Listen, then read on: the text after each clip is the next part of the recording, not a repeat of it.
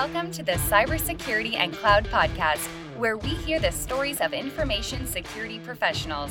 This podcast explores different angles, out of the box ideas, and the human element of cybersecurity. If you enjoyed today's episode, please consider leaving us a review on Apple Podcast and supporting us at www.patreon.com forward slash CSCP so we can continue to bring on amazing guests. You can watch videos of the interviews at www.cybercloudpodcast.com.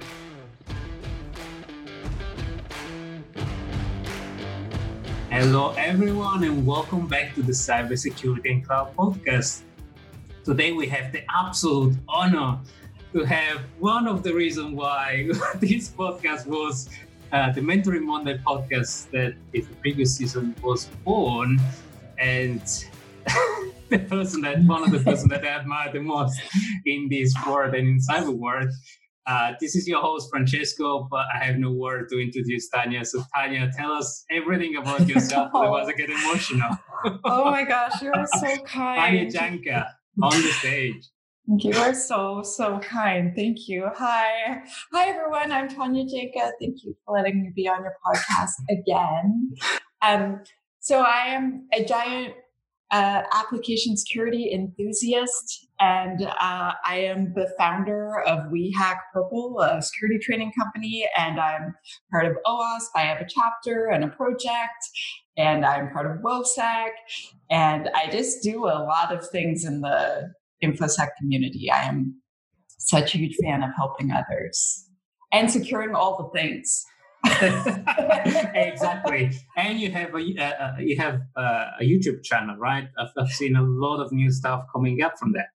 Yes, yes. So now I have She Hacks Purple as a YouTube channel because that is me. That's my nickname. And then We Hack Purple have our own channel now. And we have, it's a lot more professional than my channel. so my channel is just like anything I've ever done. But We Hack Purple is like education, education, education. um, but, like I still, but I still great. need a place to put my silly stuff, right? yeah, exactly. And and it's you. It's it's your brand. It's your face, and there mm-hmm. is nothing wrong about silly stuff. Actually, life is short, so it's better if we enjoy it. I totally before, agree. Before we kick off, we have a tradition of, of uh, at the beginning to give a good well a perspective on on the industry regardless of uh, well we, we can talk about AppSec because we are all, all about AppSec mm-hmm. and at the end of the talk um, i'm gonna at the end of the podcast i'm gonna ask you to give a positive message about us the cybersecurity industry whatever as long as it's positive. So first of all your view about the industry where we are what's broken what's not broken so i would say that part of our industry is going really well. Like we are doing such a good job at handling spam now. Like we basically got it. It used to be a disaster, right? Ooh. We're we're doing so much better at like email filtering, web filtering, like enterprise level security. We're doing really well at that. We're doing really well at, at network security compared to how we used to.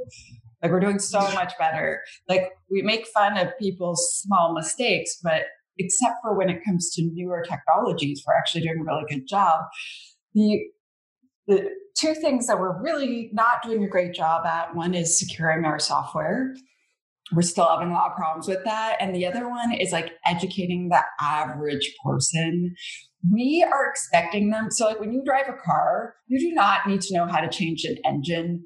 You don't know, how, you don't need to know what all the little parts are under your hood. Like I drive a car, I can. It works. and it works, right? And I know I'm supposed to take it in X number of times per year. I like fill my washer fluids and I'm like, I'm awesome. and that's it. And that's all I need to know. But then the computers and phones were expecting the average user. Like my grandma's just like, what is this crap? Like, can you make it do the things?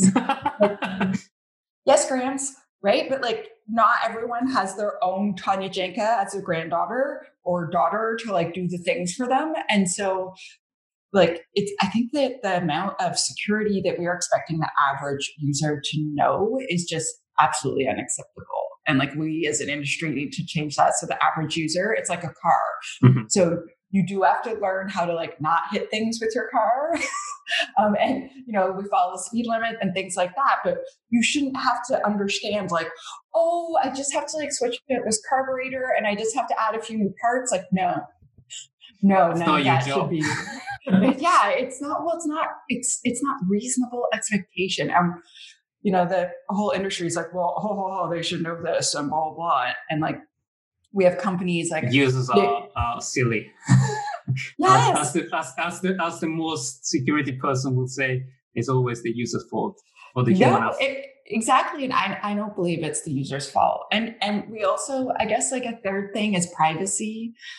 Um, we're so I know that that's slightly outside. I consider security and privacy sort of hand holding, like they're very close, closely related. And I feel like we are doing an awful job of ensuring the average citizen or, or person's security or sorry, privacy on the internet. I feel mm. like for instance, like very, very, very large companies like Facebook, for instance. So I'm not a Facebook user, but I used to be. And I remember they would they would change the settings and I'd go in and be like, wait, I don't understand.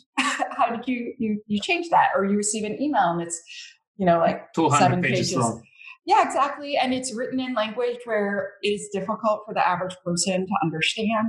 So there's some companies that have been doing a really cool job of that stuff. Um, oh, I'm trying to think of someone EFF? that did Oh, yeah. Well, the Electronic Frontier Foundation are an organization meant to protect our privacy. So, yes, they kick all the butt in regards to that. They're and they awesome protect, sauce. And they protect all our researchers. So, yeah, they do, work. They do amazing work. But what I mean is like uh, a company sending a privacy statement or mm. an update statement, and they have a too long didn't read at the beginning. And I've seen a few of them do this where they're like, let us explain it to you like you're a person or something and then they actually explain it. Let's like put it down. yeah. So w- whenever I see that, I've been sharing it and then like congratulating the company on like treating us like humans. But that can also be uh, defined because they can say, well, we, we're so good, we show you this stuff, but in the end, you fundamentally signed the whole contract so they can hide stuff in the fine print. So I think from I agree with you. I absolutely agree with you. From a legal perspective, uh, we have it, it's so complex that is a job in itself. That's why we have lawyers, and we don't do the job ourselves. So I've been trying to do the lawyer in some of the contract review, and I've given up very very quickly because you end up you end up arguing about terms and stuff that you don't know. It's it's not our job, but if I have challenge and I've studied some level of law because of uh, the past role where I was, I can imagine an average user, nobody will ever read the term and condition. And the term and condition is effectively, yes, I agree on this stuff, and it's a contract fundamentally. And I don't know yeah. why nobody has taken on the role of we need to dumb down this contract and say all five statements. And GDPR has done an amazing work in at least making certain things specific where you have to sign specifically. It's not like blanket statement of whatever you, it is in this contract you sign, whatever you agree on, you will agree. The cookie yeah. stuff and the other stuff, it's a good step towards, but is almost making certain things unusable where people just say, yeah, click it, accept. Yeah, I feel GDPR was a huge positive step. And I, so I live in Canada, but it still positively affects me. Mm. Does that make sense? Because companies have to obey GDPR. And I'm like, ha, yes, I'm getting those benefits.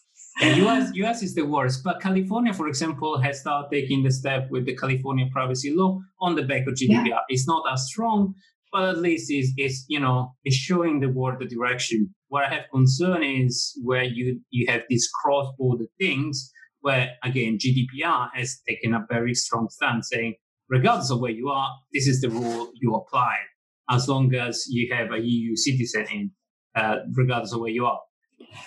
Others have taken a more flexible approach, but that's a good part of if you want being European, I guess. Yeah. We, yeah. will see with, with UK going out of Europe how it's going to change.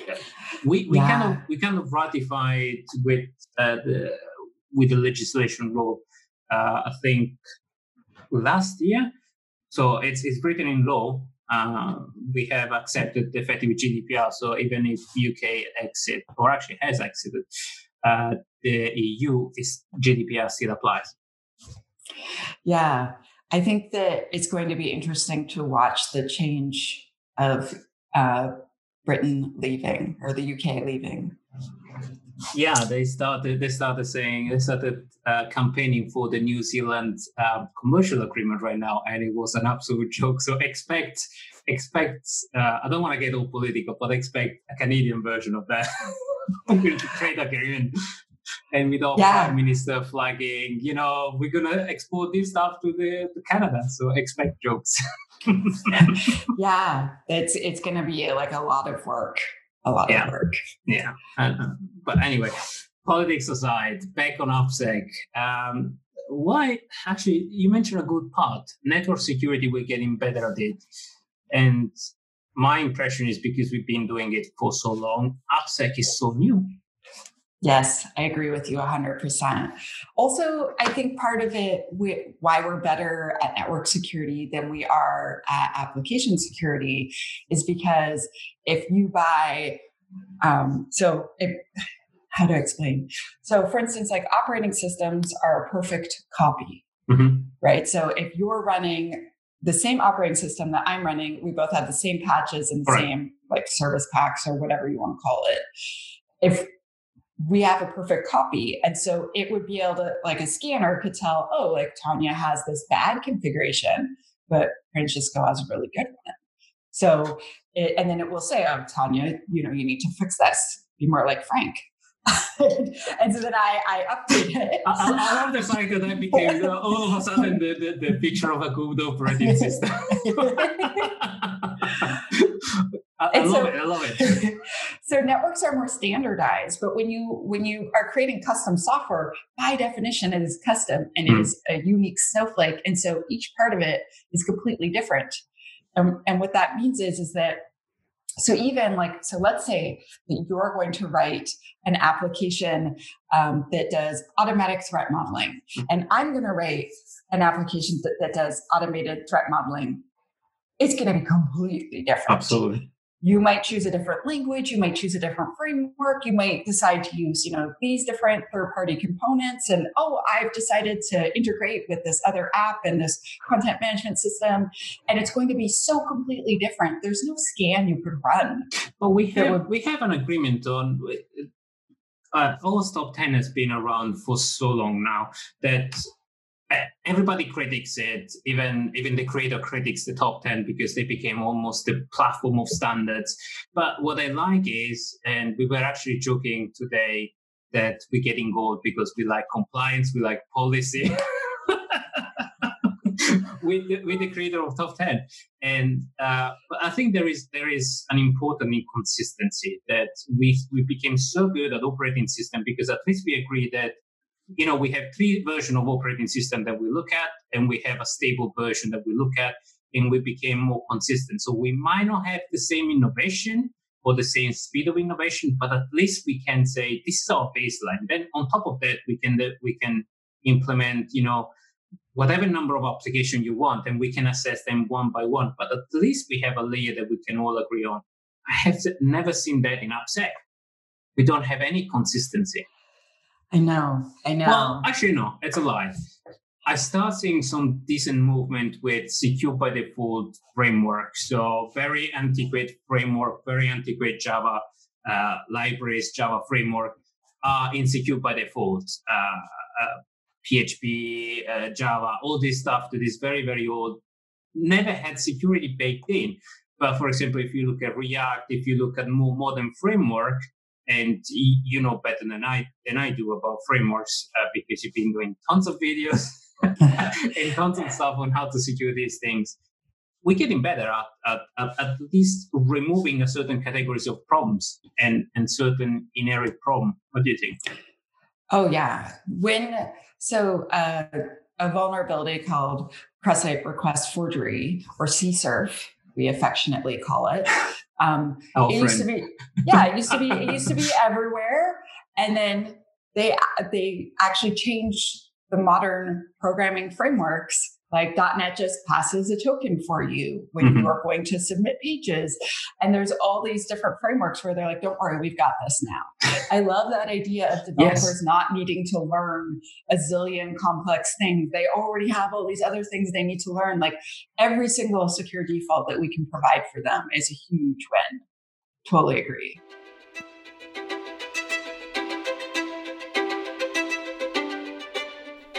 Hey, Francesco here. A very quick message from our sponsor and then we return back. This podcast is brought to you by the generosity of NSC42 Limited, your cybersecurity partner. Cybersecurity is complex and different for every organization, and you need the best tailored service to make sure your customers' data is safe and sound so you can focus on what's important, focusing on your clients, and bringing the best and safest experience. NSC42 Limited can help you during your cloud transformation, cybersecurity assessment for your compliance checklist on premise and on the cloud. Want to know more? Visit www.nsc42.co.uk to get your free quote.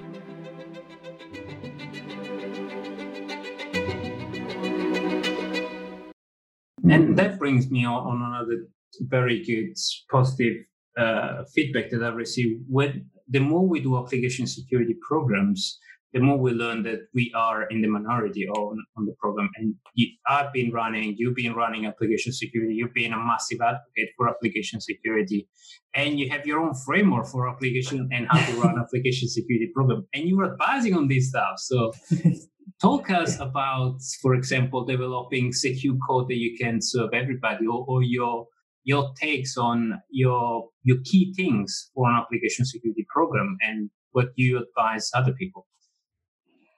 Okay, so I have like a multi-day course where I explain it. So I'm going to try to explain it in just a few no, minutes. Just, just, just you know, the, the top three important things that you will suggest uh, I'm not asking you to distill the training. but, no, no, no, no. I just mean it's so much information to try to like. I totally, I share all the time. I just mean I'm just like, do you have like a few days because we'll get right on it. I do, but maybe who is listening will will die of AppSec. Seriously. Seriously. There's a vulnerability of of not listening to enough AppSec. So, so a thing that I like to start with is so most places don't have any sort of policy guidelines or standards. And so the developers have no idea what the security team wants from them. And they're trying to do it themselves and they have like no guidance. So the first thing I try to do is give them guidance of what I want. Mm-hmm. So that could be a policy saying like, I call it the application security policy, um, where it's, you know, during requirements, I expect these specific security requirements to be during like in every new web app project. And then during design, I expect either a threat model or a design review, whatever, whatever the, the activity is that you feel that you have enough cycles to complete. Um, and then I always release a secure coding guideline, even if it's super basic. Mm-hmm. And then you can add more and more and more as time goes on. So release one that is fairly lenient like just the really important stuff that you absolutely require and then talk to everyone. Do you think you can meet this? How long do you think you need to meet this? Can we work together to get you to meet this? And then educate everyone on it and, and share it with them. And then next year add another thing another thing. So for instance like all new projects need to follow the secure coding guidelines all legacy projects must be compliant within you know 12 months let's say and then create a plan with those teams to make sure they can make it because a lot of them feel really overwhelmed already. So giving them clear guidance of what you want mm-hmm. i would say it would be one of the first things. Another thing is automate every single thing you can because doing manual work sucks and you don't have time. So if you have some teams using pipelines awesome! I'm going to put like my favorite tests in your pipelines. And if they'll let me, I'm going to make a second pipeline that does not go to release. Um, I call it the asynchronous pipeline. Mm-hmm. And just have that kick off once a week. And it's like, I'm just going to run my big long test. and I come in, you know, on Monday or, or whenever and just check out those big, huge, slow results that are happening automatically, but without interrupting the build, without breaking anything. And then just go look at the results and be like, oh, okay, so it looks like That's we've cool. got some of this, we've got some of that. So automate like any anything you can. Like for instance, like scan your repos for software composition analysis or SCA. Like scan to make sure your third party components oh, I'll are say to disaster, right? And then just the repos are just sitting there. You're not getting in anyone's way, right? You just need to get read access, which can Yeah. be a challenge, but automate all those things. I would say automate all the things you can. And then the third one, I would, if you have a full time AppSec person, I would say is to try to develop try to develop good relations with the developers and slowly try to establish security champion program because usually it's just i am the whole appsec team i'm usually the whole Being team. Yeah and you know what's more awesome is when you have like 12 developers and you like have like a, a huddle and you all discuss and you show them cool new stuff and then they go and proliferate your wonderful message of secure software to their teams like Do they have a was- mask with your face as well? Can you imagine? They're like, Tonic got a lot of tolerance. Looks a lot like a dude. Um, but you know what I mean? So if there's like a thing I really, really want, then I tell all my champions. But it's a thing you first you have to develop trust. First you have to develop a relationship. And then you can say, you know, so who wants to learn how to use OWASP ZAP, let's say Mhm. as an example, right? And like give them a safe place to do it and like encourage and work with those people. And if you can let them know the door is open do you know what i mean i like i that is a hard one because you have so limited time when you Yeah. are one person trying to serve a giant team but if you are there if they know that they can come to you they feel more relaxed. They'll feel more relaxed and also hopefully they'll come to you With because calm. yeah exactly and then you can help them instead of them on their own trying to solve the problem and that's when you have situations where it's like oh you rolled your own cryptography Yeah. you decided to base 64 encode something twice and you don't understand the difference so you're not an idiot you were trying to solve the problem because i wasn't available for you right and that, like, that's, you- that's important of developer program because it, uh, from advocate it becomes an extension of mini Tanya with your face. Hopefully, they Yeah. drop the face and they become another version of you, and they do their own research and they do their own tests, and that's how we extend. And even if the security champion, if they go to the security champion and that person's like, oh, wow, I know that she said not to do that, but I don't know what we're supposed to do. Let's go get her. Yeah. Right? Cool. Awesome. Thank you for triaging this problem. Right? For you, yeah, Thank- and, and it's Thank you so yeah, and thank you for finding this problem because I would hate to find that problem myself when I'm responding to an incident. Yeah, I want to find it way before, and I want to help you way before when you actually need it. Um, so I would start with those three things.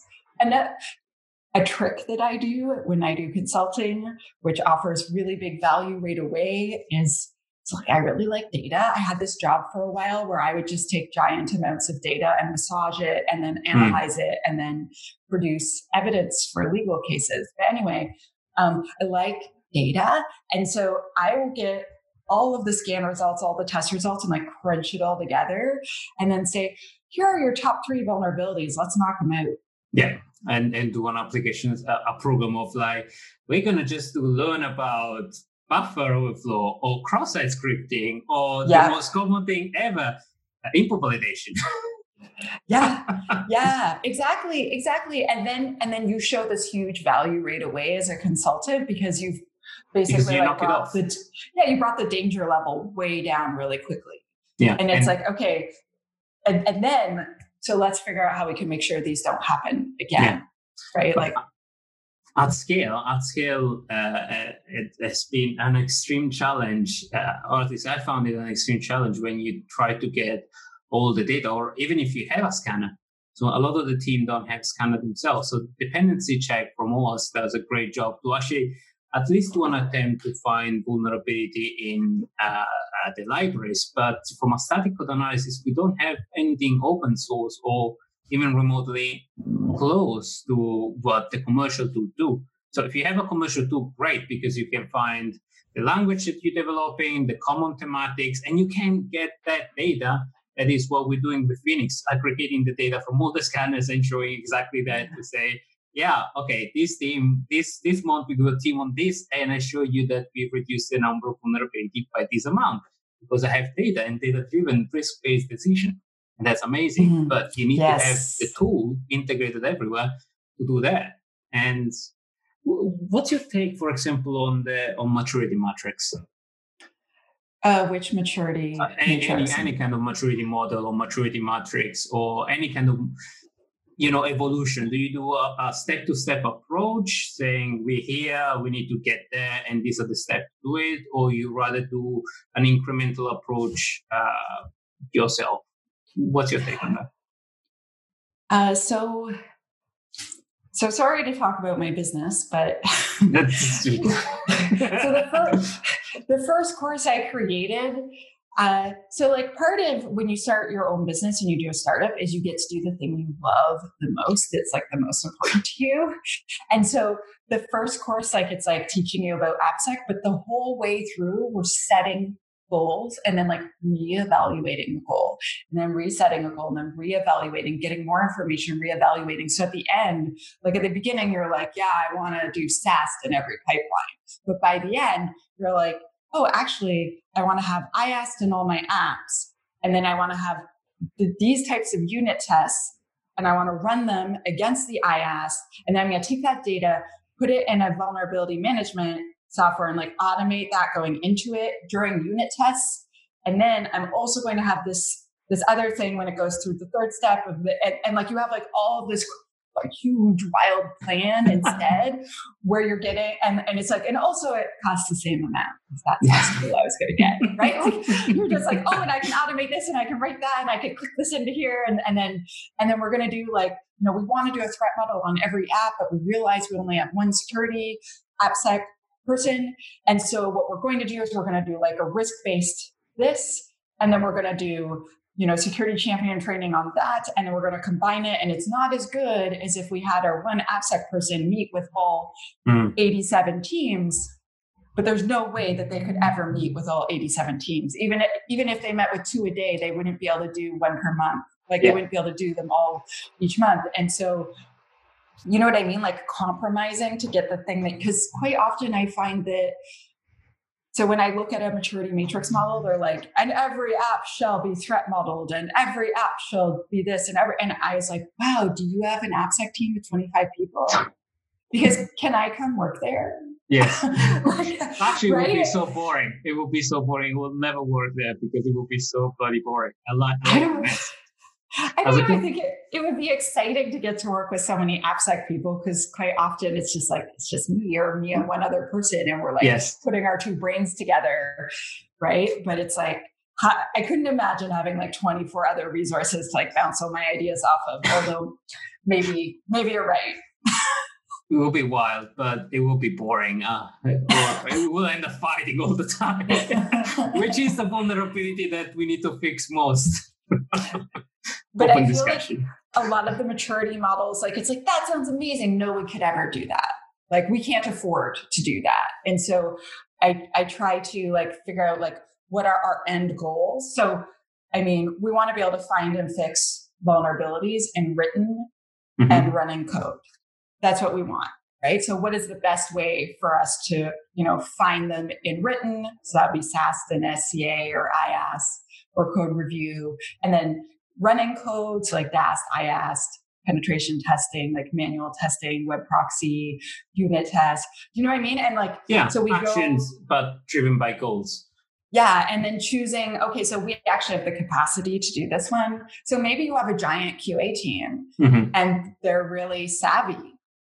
Work, become besties with that QA team. right? them. Give them a security hat.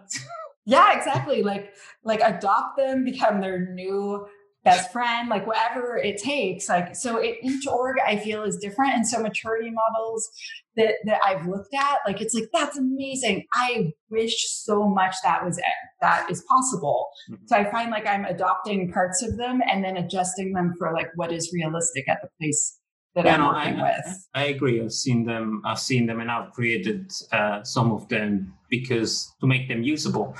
But what I found good about the maturity models was that you can start having agreement with the development team. So this team that just started on AppSec, I'm not going to tell them, okay, just go and do whatever you want, choose whatever library you want, because they trust that you're at least going to do uh, dependency check or static code analysis at each release. But teams that are more mature that has that trust element, I know that they're not going to uh, push in production stuff that is inherently vulnerable. So start doing adapting uh, a maturity model for trust with the trust level. Yeah, I, I also think maturity models are really good because then you can know what to strive for. Yes. Because uh, basically, a lot of companies that I go to talk to, they've only ever heard of SAST and DAST, and they haven't heard of threat modeling. They, ha- they haven't heard of how do they Basic- fit in the whole pictures? Like they, they, they, they hear the marketing speech of code Yeah. is bad, fix with this, code is bad, fix with Yeah. yeah, like they're like, we need to buy this product and we need you to put it in. And I'm like, for No. sure, that is a thing that we could do. But what do you what what is the end goal of the thing that you want? Let's talk about that. And then let me give you a bunch of plans to get there. And then let's see which one will be More Most- effective. yeah, most effective for you. So sometimes like it does mean like maybe they have hundreds and hundreds and hundreds of developers that are already creating tons and tons of unit tests. It's like maybe you know You we can do security tests. Yeah, exactly. Or, you know, maybe they have like an amazing, so just, I was talking with someone yesterday and they have this amazing QA team and the QA team is like all about like excited and interested. Like basically they're the security champions. They're like, security's so cool. Teach us the things. right. And Let us So break stuff. yeah, exactly. They're like, oh, and their and their team is like super tech savvy too. So like some QA teams are very manual, um, and then some are like very very advanced. And this is a super advanced one where they have like Selenium, they have, they have a zillion things, right? And I'm like, oh my gosh, if we run like your IAST tool while you're doing all these Selenium tests, like that could be really cool, like getting all that feedback. So unit testing together with security testing in one go. yeah exactly. Like I, it's just it's um it's exciting. And if you don't know all the options that are available if you're just like we were told by our SAST company that we can put it in the pipeline it runs 35 minutes the developers are upset we don't understand what their problem is. And it's like okay so i understand what their problem is. And so let's talk about like what you actually want to get done. Yeah. and then and then let's look at it and and go from there And I, I totally agree with you. And you brought up a point that is an industry driven by fear factor rather than uh, yeah outcome based. And I found, uh, we found that we go to client and 90% of the job that we do is, okay, let's demystify all this stuff and Yeah. let's find out what you want to achieve. And then we Yeah. guide you to what you want to achieve. But it's 90% of demystifying what the market has, has pushed in terms of product. And product is Yeah. not bad by default. Oh yeah, yeah, and I don't mean to hate on SAST at all. I don't. It's just Actually, I that love SAST. SAST, Yeah. SAST, and all the other tools, they are great because they, they enable us to scale. Done it in the proper way. Otherwise, you make an enemy out of the developer. Because if you throw 2,000 vulnerability report to a developer, the first thing that you're going to hear him screaming out of the door and running away because he has probably 200 use stories and you make his life double miserable. And that's not our Yes. job. yes, and and when you use the tools improperly, you don't get the results you want, and then you think those tools suck. When really, it's like, well, you've been using a screwdriver to try to hammer a nail Oh god, I love that. That's my my my key thing. Use a tool as a tool. Don't be used by the tool. And I use the screwdriver thing. that's my that's you stole it. Admit it, you stole it. exactly, exactly, and and so then they're like, oh, this tool sucks, and I'm like, well, actually. You've been using it as a hammer. it's well, a what, what we're doing with it sucks, yes. But what if, right? And and so you know, if you're coming in as a consultant, like a third party, you're trying to like, Be positive. yeah, and also, I mean, like respectful. Like whoever made that decision, you don't want them to feel like insulted. It's just Mhm. like okay, so this is one approach. Like let's let's review like a whole bunch of possible approaches and see which one we think might work better. Maybe do a proof of concept of that one with one team. If they like it, we'll continue, etc.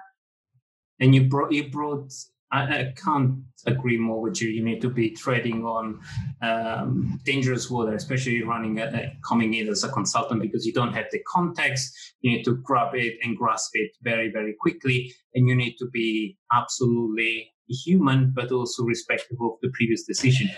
Yes, yes. And I think that's that's the essence of AppSec because it's a lot of people and a lot of interaction yes. with developers. What do you think? Oh yeah, I um I tell people all the time that if you don't have empathy, and by that I mean the ability to see both sides of the equation and be able to, you know, adjust your decisions based on what the developers and the security team needs and wants, you're going to suck at AppSec. like you really, you really, if you can't do that, then you should go off and do like bug hunting or something instead, which still is like a highly skilled job. But you don't need to interact with like 25 humans per day and then take all of their differing backgrounds Point and experiences and, and needs, right? Because the developers need to release on whatever day that feature and yeah. the security team needs you know, et cetera, et cetera, right? And um, yeah, AppSec is definitely very human centric. And a lot of times people are like, you know, how many different programming languages do I need to learn so I can be awesome at AppSec? And like, do you know how to listen really well? Yeah, and talk to product manager and prioritize. And I think that's that's the key thing. AppSec and vulnerability management needs to almost be separated. Vulnerability management for me is all about prioritizing stuff and deciding yeah. how many things you build and how many things you fix and AppSec is all about, you know, uh, you know, creating a program, integrating, creating the AppSec teams, uh, integrating the tools, getting really enable really good data to the vulnerability management team. So I almost see them as dichotomy and, and as two separate areas, and they tend to be all in one uh, AppSec program. Oh yeah, Oh yeah, there you you will have pen testers where they do all the they or you'll have an AppSec person where they do all the pen tests, they do all the threat models, they write all the policies, they do all the vulnerability management. They the assess every, yeah, they assess every single new check for security. They and basically their inbox looks like a little tiny cup of water that someone aimed a fire hose at and then left on for like 10 years. Yes. And they're just like yeah yeah i've been through that and, and i have been the breakdown uh, in in few organizations because you become like this as you say this funnel of a lot of stuff coming towards you and you break people you, you yeah. break people and we, AppSec program are extremely rare beast Yes, burnout is a thing that you and I have discussed before. yes, and we have experienced in different ways, shape, or form. I think, and mm-hmm. but I think it's it's it's almost a counseling. It becomes uh, every person, every AppSec person that they speak, it becomes almost uh, a counseling session when we all share the same problem and the same thing because we need to be good communicator, extremely technical, extremely good to interact with developer and product manager and higher level manager. It's four different skills, and as and I keep on saying, you can't just. I mean, we can we can't be unicorn about at, at all four. We can be good at one or two, but not unicorn. That's why I keep on saying those two areas need to be completely separate. And yeah. the product owner and the best success where I had is where the product owner was championing this and saying, okay, we prioritize this. We decide we're going to fix this and this and this because our AppSec program, our AppSec person has kindly suggested these are the areas that we're going to fix. But we're coming close to unfortunately yeah. our time. No. Um, two things. Tell us our future about you, your company, and what you have in store for us, and then the positive message. Okay. So, um, my company was called She Hacks Purple, named after me because it was just me creating courses and just me giving coaching. And now I've brought on all sorts of people, and we're going to have new professors.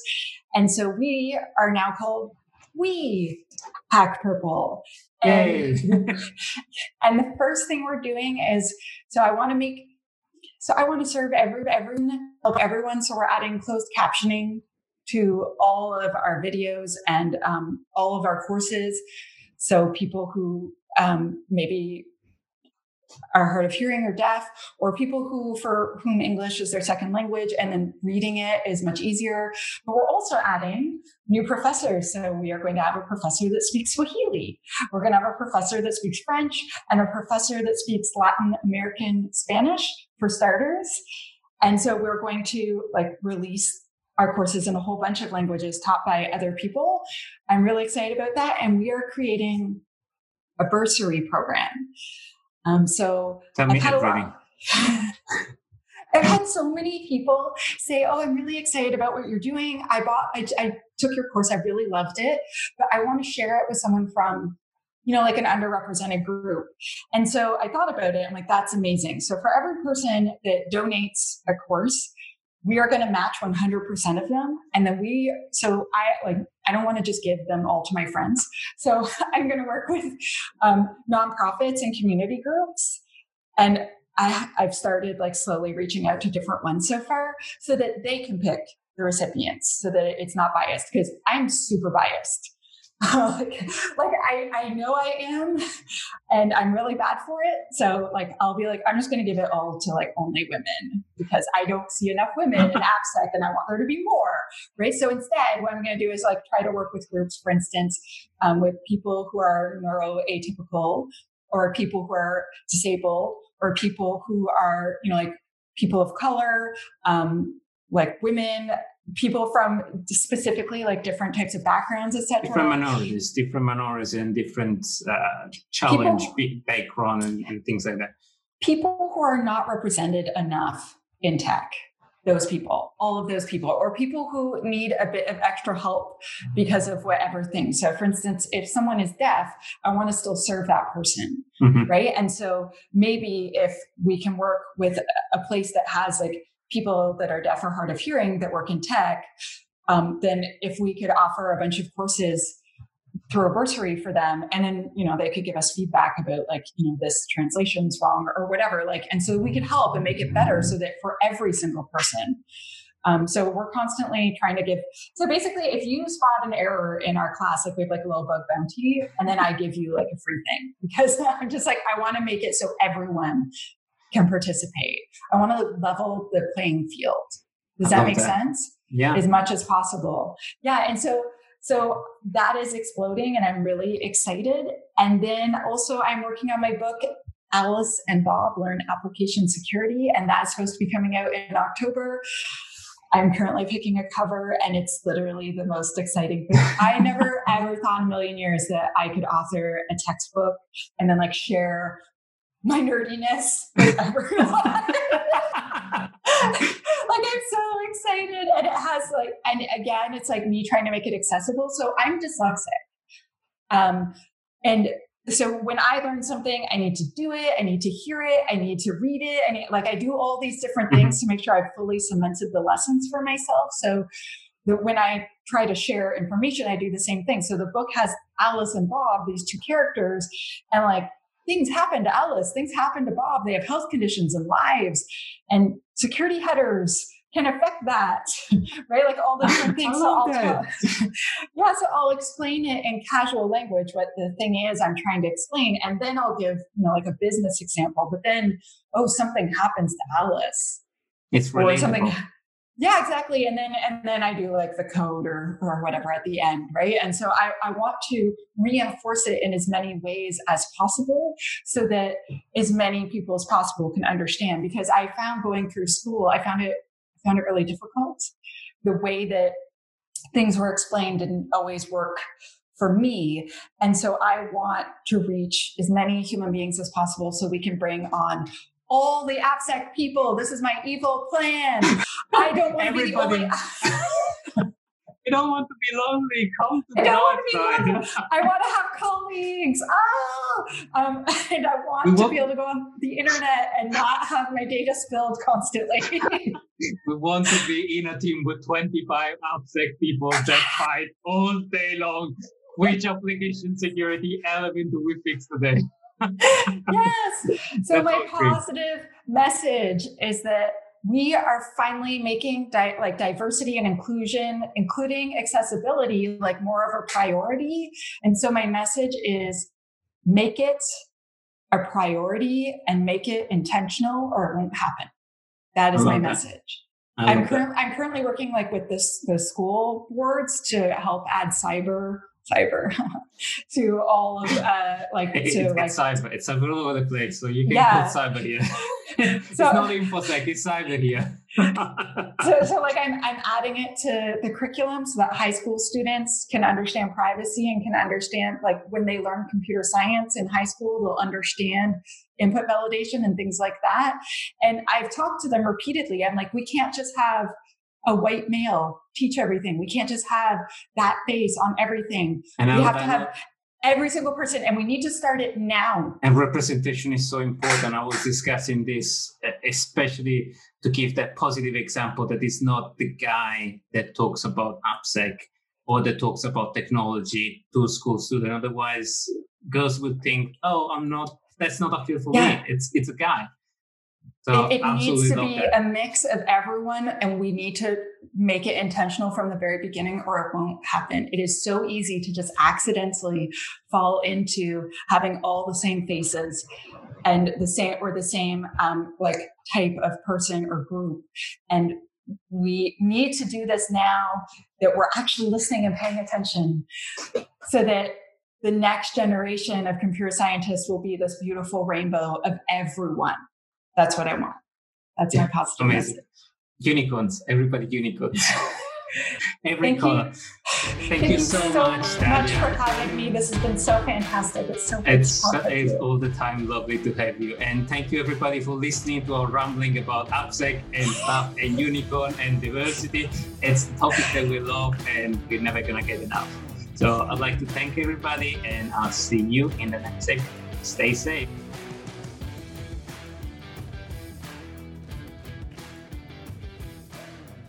We hope you enjoyed today's episode. If you did, consider leaving us a review or sponsoring us on Patreon. It helps us bring on amazing guests and keep the podcast alive and free. Consider supporting us at www.patreon.com forward slash CSCP and watch other episodes at www.cybercloudpodcast.com.